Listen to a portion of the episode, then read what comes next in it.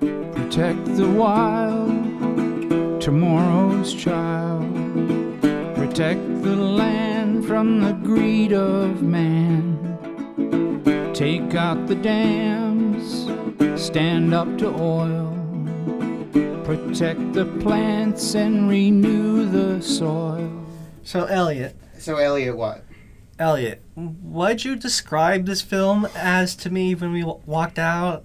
Okay, so it's basically like Paul Schrader took the plot to Bergman's Winter Light and he used the lead character from Robert Bresson's Diary of a Country Priest and then he threw in an ample helping of Taxi Driver, especially towards the end. As our main character gets more pissed off, he becomes a lot like Travis Bickle, actually. I expected him to start talking to his reflection in the mirror at one point. All right, so this is Fresh Films. We're a podcast devoted to reviewing new films that have come out in Evanston. I'm Marco Carolano. I'm Marcus Galliano. I'm Elliot Kronsberg. Today we're going to be reviewing the new Paul Schrader film, First Reformed. Paul Schrader, famous first as a screenwriter for Martin Scorsese films like Taxi Driver, Raging Bull, Last Temptation of Christ. He's also directed a few of his own films like Mishima, A Life in Four Chapters, and Blue Collar. American Gigolo. Affliction. The Canyons. So, Paul Schrader is a screenwriter and director known for focusing on solitary men at the brink of crisis, and that tradition is very prevalent in First Reformed.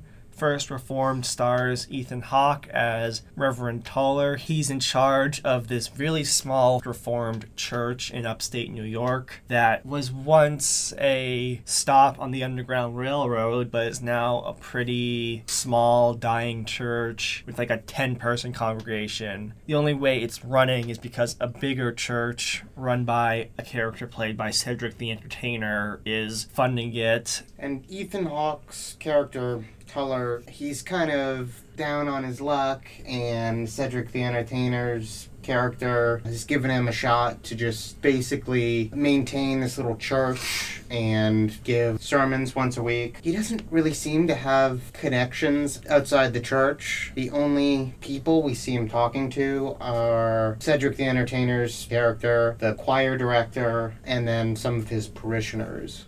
One of whom is played by Amanda Seyfried, who plays a pregnant woman with a husband that is an extremist environmental activist. And when he starts to become a bit suicidal, she seeks the counsel of Reverend Toller to sort of come to him, sort of guide him aid, dig him out of this emotional hole. However, he is unsuccessful, and the environmentalist husband kills himself. This in turn sends Toller into another wave of despair, and he begins to go down a dark path.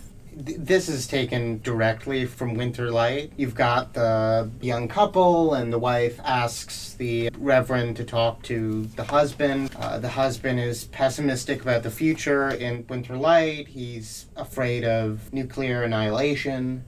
In this, he's afraid of environmental, uh, ecological disaster. And it leads us into this idea of, of radical environmentalism that drives the second half of the film because basically Toller takes up the mantle of the husband and decides that, like, he's gonna fight for the environment he sees it almost as a religious issue instead of sitting back and letting the world be destroyed only for God to come on Judgment Day and fix everything. He thinks that like humans should be trying to repair the world and fighting against multinational corporations polluting the earth. This is a messy movie. Let's be real. I mean, it's messy, but I, I just loved it so much. I was sitting there. I mean, it's so influenced by these mid 20th century films. Diary of a Country Priest was 51. Winter Light is like 62, 63. There's also a lot of Taxi drivers. Taxi Driver 76. So much Taxi Driver. and I don't know, it's trying to tackle very 21st century ideas in a very 20th century, almost like new Hollywood kind of way. I did appreciate that for what it's worth, but I just I got a lot of problems with pacing. I got a lot of problems with muddiness of theme. We also have to note that Toller starts this journal as a weird way of collecting his thoughts, as a way to try to reignite his faith. He's drinking a lot, he's going through some physical issues, some health issues, as well as the mental toll of what's going on around him. It's also almost the 250th anniversary of the church's Founding. and there's going to be a big event with all these big important people. And it's sponsored by this guy, Ed Balq, who's got like a paper manufacturing company. This film isn't subtle.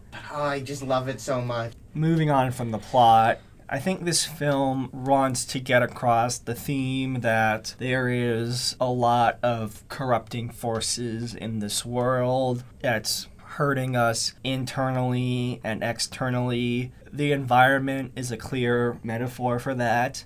There's also the contrast of this big mega church that we slowly and slowly learn is not entirely morally upright Mm-hmm. contrasted with the small church that doesn't have a lot of congregants but has this important role in abolitionist history. So there's a lot of really clear focus on the thematic element of encroaching evil that is decaying both Ethan Hawke's character as well as the world, the faith in general. Moving on to acting, I think Ethan Hawke does a pretty good job. I'm not a huge Ethan Hawke fan, but he's able to play the role of this kind of mopey pastor while not hamming up to the camera. I think in a movie that's not at all subtle, his performance is probably the most normal because you have Amanda Seyfried who just seems to be unaware of everything. Oh, I didn't know my husband was planning to like blow himself up around a bunch of big energy people. Oh, I'm just gonna come to your church in the middle of the night and will you like do this weird thing? Yeah, what the hell was that about, by the way? Was that was that like a sexual thing? Because it looked sexual the I way mean- they framed it initially, but then The way they framed it, it looked sexual, but I think it was almost meditative. I mean, there was definitely a, s- sexual element to their relationship. You know, he's divorced, he lost a child. He feels a lot of guilt about any romantic relationship whatsoever. that's true. Yeah. And then you have this woman, and her husband just killed himself. She's pregnant, and he's like her only ally. And she's really into the church. She even says so. And so I think that's kind of what we get in the weird meditative Terrence Malick kind of scene. There's also the ending, but I don't really know what to say about the ending because I'm not sure how exactly it works. The one person I really enjoyed was Cedric the Entertainer. It's interesting to see him in a more dramatic role because he's not exactly like the villain of the film, but he's definitely this antagonistic force he represents. Really? There's a somewhat antagonistic edge to him by proxy of being subject to the whims of this corporation, but I think on a level he does care about Ethan Hawke and he is trying to help him. Oh, he definitely cares about Ethan Hawke, but I just think that he represents all the things that Ethan Hawke is struggling against. Yeah, he's, yeah, I understand that. he's much. the the mega church with like a million staff members. He's beholden to Ed Balq.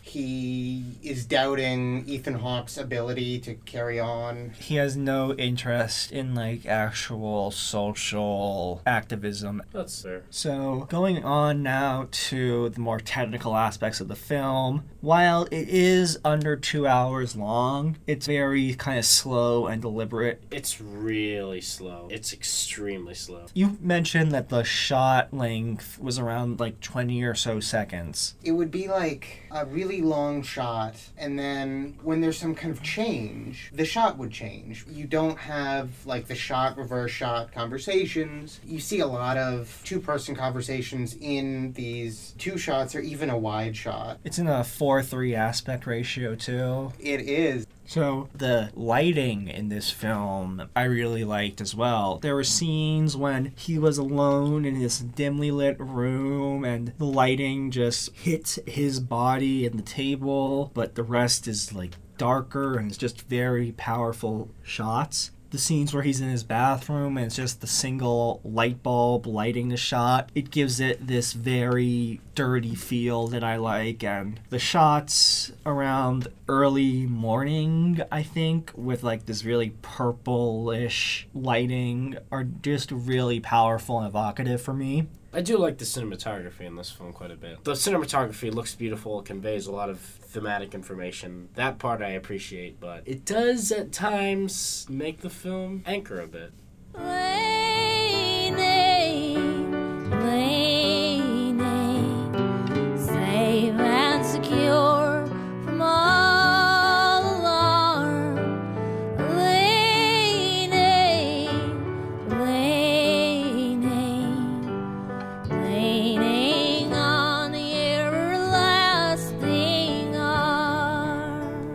Let's start with our final thoughts. Marco, you want to go first? So, I'm not well versed in Paul Schrader's filmography as a writer or as a director, nor am I as well versed in a lot of the films he apparently references in this movie. But I think that this movie is a very deliberate but very powerful piece about the state of the world in the 21st century, its effect on the human psyche, and how people should respond to that feeling. It's interesting too. It's really well shot. Ethan Hawke gives a great performance. All the actors give great performances. It's very meaningful, and I would recommend it. What about you, Marcus? I'm a bit conflicted, but I still am going with the positive side of it. The acting from pretty much everyone is fantastic. Ethan Hawke probably gives his best performance. Same with Amanda Seyfried and I would assume Cedric the Entertainer. Like I said, the lighting and the cinematography are beautiful. The big problem for me is pacing the length of shot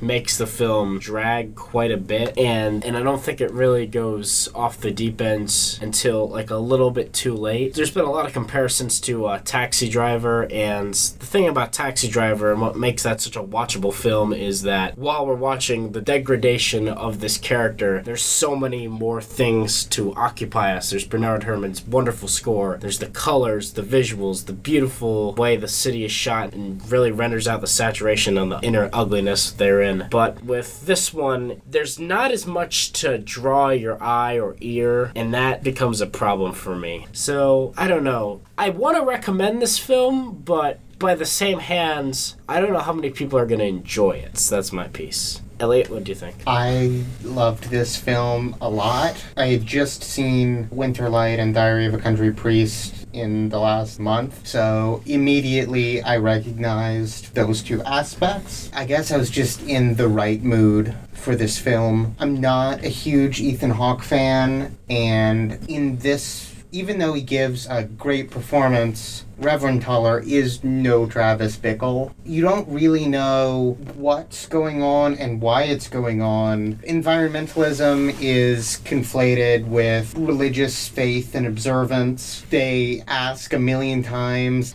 Will God forgive us? But I think the performances are good, especially Cedric the Entertainer. I've never really seen him in a more dramatic role. Amanda Seyfried is her usual, like, eyes wide open, kind of like shocked at everything going on around her. The cinematography is consistently beautiful, not in like a an awe-inspiring Emmanuel Lubezki kind of way, but I think in the framing and the movement when there is movement.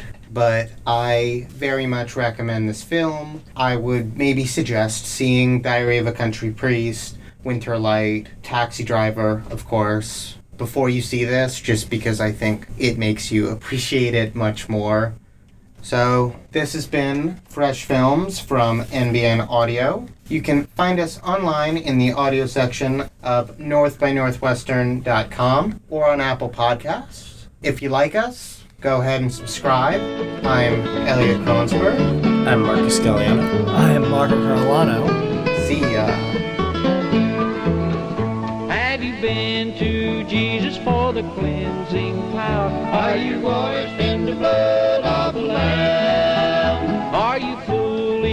trusting in His grace this sour? Are you washed in the blood